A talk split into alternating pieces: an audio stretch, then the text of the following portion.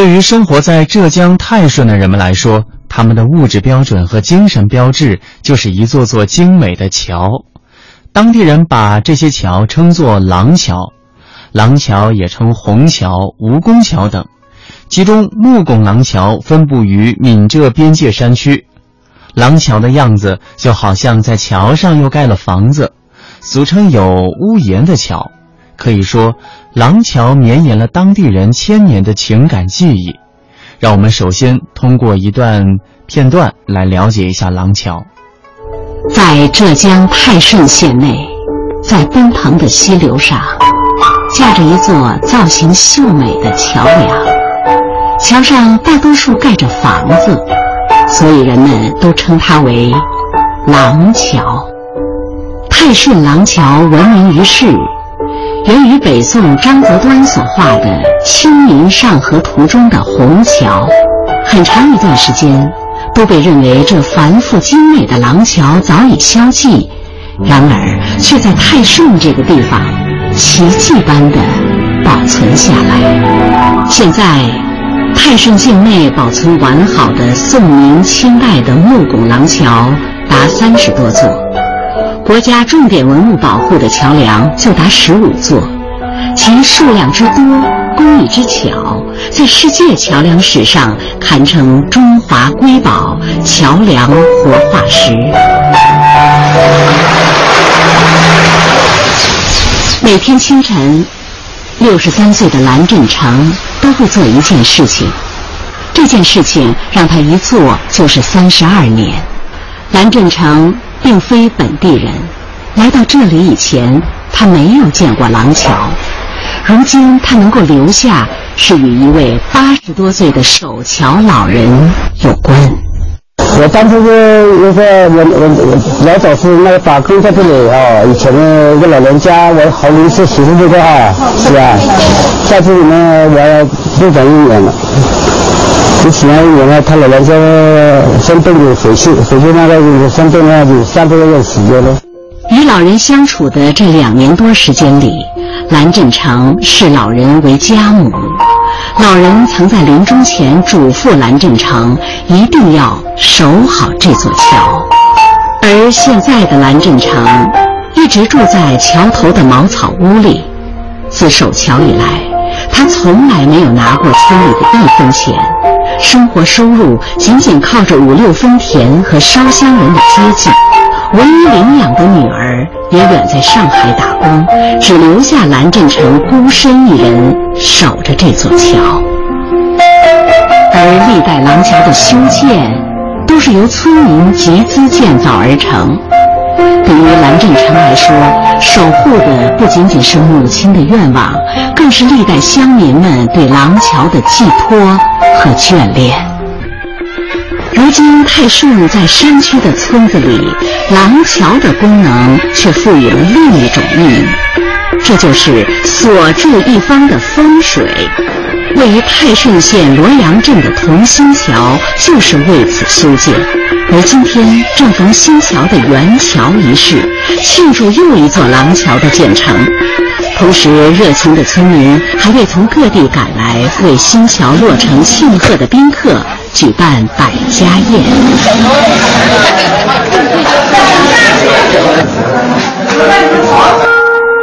这座廊桥虽然屋顶为木质结构，底座却是水泥浇灌的拦水坝。与传统廊桥的营造工艺相差甚远。那传统廊桥又是如何建造而成的呢？木拱廊桥最突出的并不是上面的屋顶，而是下面支持整座桥梁的桥拱。镜头外侧称为三节苗，三节苗上面被称为五节苗。桥拱主要是由三节苗和五节苗两个拱骨系统穿插组合而成。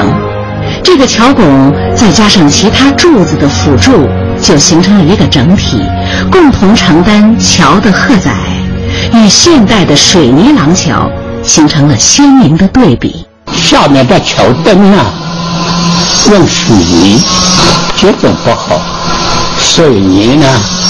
六四年、一百年就要就要风化的嘛。廊桥造出来，木头，那雨不要漏下来，水不要漏下来，起码呢几百年。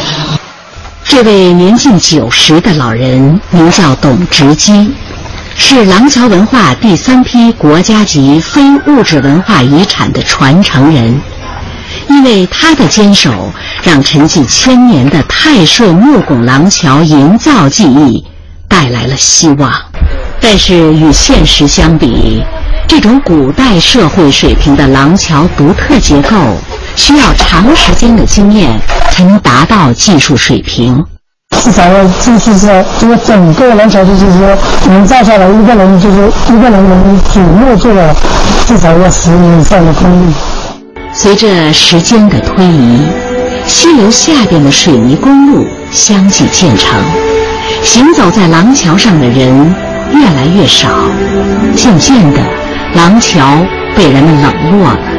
住在廊桥附近的村民也相继搬离了这里，只有少数的孤寡老人还伴着廊桥生活。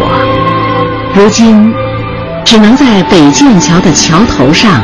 还能看见古老的店铺，这不禁让我们回想起当年廊桥繁荣的景象。小桥依旧，岁月静流。这些留在大山深处的廊桥，在数百千年的沧桑岁月里，看遍了日升月落，冷暖人情。而和这些廊桥一样坚守的。还有看护文心桥的蓝振成，守护廊桥记忆的董直基，而他们所坚守的是那份珍贵的家乡历史和记忆深处的万千乡愁。刚才的音频当中呢，主要是介绍了泰顺地区的廊桥。在近年来对历史文化遗产的宣传保护当中，很多人对浙江泰顺地区的木拱廊桥有所耳闻，但可能很少有人知道，在浙西南小小的沁源县内，也完好的保存着自宋代以来各种风格的古廊桥群。走进位于浙江西南的沁源县，那里是松岩耸立，溪流纵横，在一片秀丽的山水之间。还有一道独特的风景，那就是廊桥。被誉为中国传统木构桥梁之最的木拱廊桥，是世界桥梁史上绝无仅有的一个品类。也许大家比较熟悉著名的画作《清明上河图》，那是北宋末年宋徽宗时期的一幅生活长卷。京城内汴河两岸的繁华一览无余，在其中最引人注意的，当属一座桥。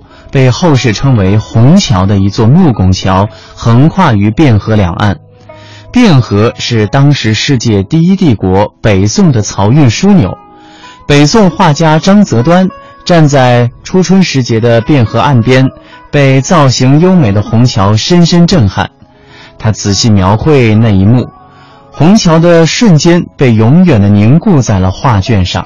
当时祖籍山东的张择端并不知道，远在我国东南的青山流水间，一座座结构更为精巧的廊桥，其实早就存在了上百年。遗憾的是，在历史上对廊桥很少有记录。当北宋虹桥因为《清明上河图》成为了中国桥梁史上的著名标志时，却鲜有人知道，在木拱桥基础上又结合了楼台宣榭建筑风格的廊桥，在技法和艺术上早就已经超过了当时京都城内的虹桥。现代桥梁专家考证，庆元廊桥中有一座双门桥，是我国有确切文字记载的最早的木拱廊桥。据《庆元大纪吴氏族谱》记载，双门桥始建于宋仁宗天圣二年，也就是一零二四年，比北宋木拱桥的发祥地青州出现的虹桥早十多年，比《清明上河图》中的虹桥早一百多年。这样的发现改写了中国古桥梁的建筑史。千百年来，不知也不知究竟有多少这样的建筑奇迹密布于浙西南的山水之间，集山水屋桥于一体的廊桥，承载了许多不为人知的风雨记忆。在浙江与福建交界处，岁月造化成就了那里的清幽神秀。在那崇山峻岭之间，正是闽江、瓯江、福安江的源头。水养育了人，也促成了桥的诞生。在小河中垫石为步，是最早的桥的雏形。早期人们呃涉水过山的桥梁啊，不外乎是两种：石桥和木桥。石桥的形式呢，是经历了石梁、石拱到石拱廊桥；而木桥呢，则是以伐木做梁为主要的手段。木桥的雏形逐渐演变为代表传统桥梁建造最高工艺的木拱廊桥。接下来我们将听到的是非物质文化遗产保护国家中心的主任田青的介绍。廊桥呢，应该说是我们祖先呢对中华文明的一个很大的贡献。这个木拱桥的营造技艺。已经进入我们第二批国家级的非物质文化遗产了。那么庆元呢，就是国家级非物质文化遗产项目木拱桥营造技艺的保护单位。它身上是蕴含的这个文化价值，它的美的追求，它使这个青山绿水更美了。有人过去讲这个风水学都是迷信，这不是，这里面有很多。我们先民们对美的追求，对精神的追求，对美好生活的追求。多伯伯就开心山，老家丰年过年山。廊桥不仅是路的延伸，庆元先民希望通过在村庄的水尾建桥，改变命运和前途，于是便有了风水桥一说。桥的含义可以通可以用通心、通神、通商来概括，连接山水的桥也连接起了过去和未来。廊桥没有现代的建筑器械，全靠传统的手工技法造桥。这样的造桥技法和场面，在庆元已经延续了千百年。闽浙的廊桥发祥于南宋，呃，唐宋成熟于元代，鼎盛于明，转型于清。廊桥的变化呢，也是连贯相同，宛如一部从未呃断绝过的历史。在庆元，廊桥有木拱、木平梁和石拱之分。其中，这木拱廊桥不仅是我国传统木拱桥梁当中技术含量最高的品类，也是世界桥梁史上绝无仅有的。据《光绪版庆元县志》记载，当时庆元有宋朝以来修建了各式廊桥二百三十座，目前境内现存各类廊桥超过百座，为全国廊桥之最。例如，现存的有史料记载的时间最早的两座廊桥，大纪双门桥和莆田桥。全国有确切纪年现存寿命最长的木拱廊桥，如龙桥。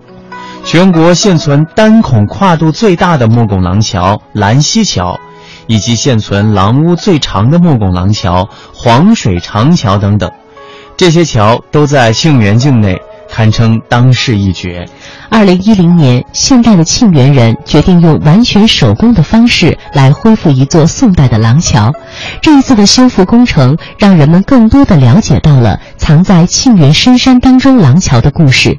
这座桥命运多舛，历经明清几代的心肺，终于在一次火灾当中再次损毁一尽。但是住在那里的居民早就已经习惯了“峰峦环抱锁溪声，万丈洪流引剑横”那样的廊桥美景，他们无法接受失去世代相依的这座桥的现状。于是，在村民自发修复的呃这个桥的活动呢，也就开始了。这也是近二十年庆元境内的第一次完全不借助任何现代的机械，纯粹恢复的传统手工艺的造桥工程。接下来，我们将听到的是南京大学建筑学院的副院长赵晨为我们做的解读。因为建筑，就是文化遗产来讲，它两个东西是并存的，就是物质性跟非物质性。那么其实很多时候呢，这个非物质性的容易被人忽视，这个其实是最糟糕，就把这个物质性的东西保护下来。其实你不知道，如果非物质性的这部分没保住、保护住的话，你这个东西想保，你这个物质性的东西也保不住的，因为到时候要修的没人会修的了。怎么让这个技术能够延续呢？最重要的办法就是说，懂这种技术的工匠，能够继续有活干。所以这种桥都是公共建筑，在古代都是要靠大家捐款啊，或者由于它这样的一个特点，它也会导致这个桥梁会变成一个公共的场所，啊，就跟庙一样，他们也会有祭祀活动，会有就是老百姓的公共性活动会在这发生，甚至两个省的两个县都会在这交流信息。也就是典型的作为文化遗产来讲，它是多层次的、多复合型的，在这个地方的历史上，往往是留下了非常重要的一笔。